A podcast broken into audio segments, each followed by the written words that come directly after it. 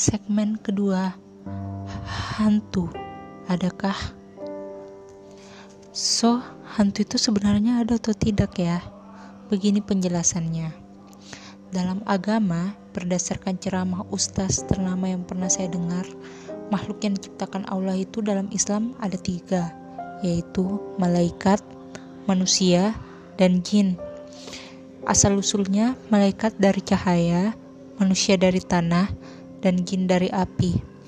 Mungkin kita juga sudah pernah mendengar saat Nabi Adam diciptakan dan Allah memerintahkan semua penduduk surga untuk tunduk padanya, semua tunduk kecuali iblis alias syaitan. Mereka dimurkai oleh Allah kala itu dan dijanjikan neraka jahanam oleh Allah. Tapi waktu itu guys, masih sempat-sempatnya si iblis ini meminta penangguhan waktu agar dapat menggoda manusia dan kala itu pula Allah mengizinkan sampai hari kiamat. Nah, syaitan-syaitan yang kadang memunculkan diri di hadapan manusia, inilah yang kita sebut dengan hantu. Jadi, hantu itu adalah bentuk rupa syaitan yang memunculkan diri di hadapan manusia. Oke, okay, well, jadi kita setuju nih, hantu itu ada walau sebagian orang dewasa sering menenangkan kita dengan mengatakan bahwa tidak ada hantu. Begitupun dengan orang tua saya.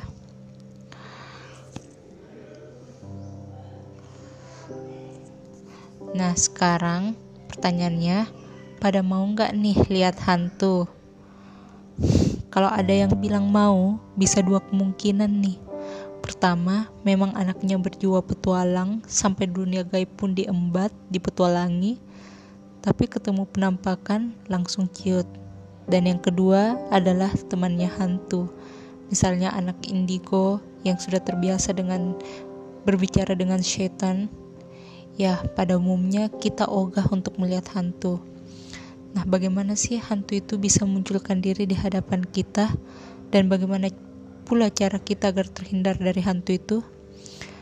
Di segmen berikutnya, saya akan bahas tentang tips-tips dalam uh, menghindari atau uh, terhindar dari gangguan hantu. Selamat menikmati.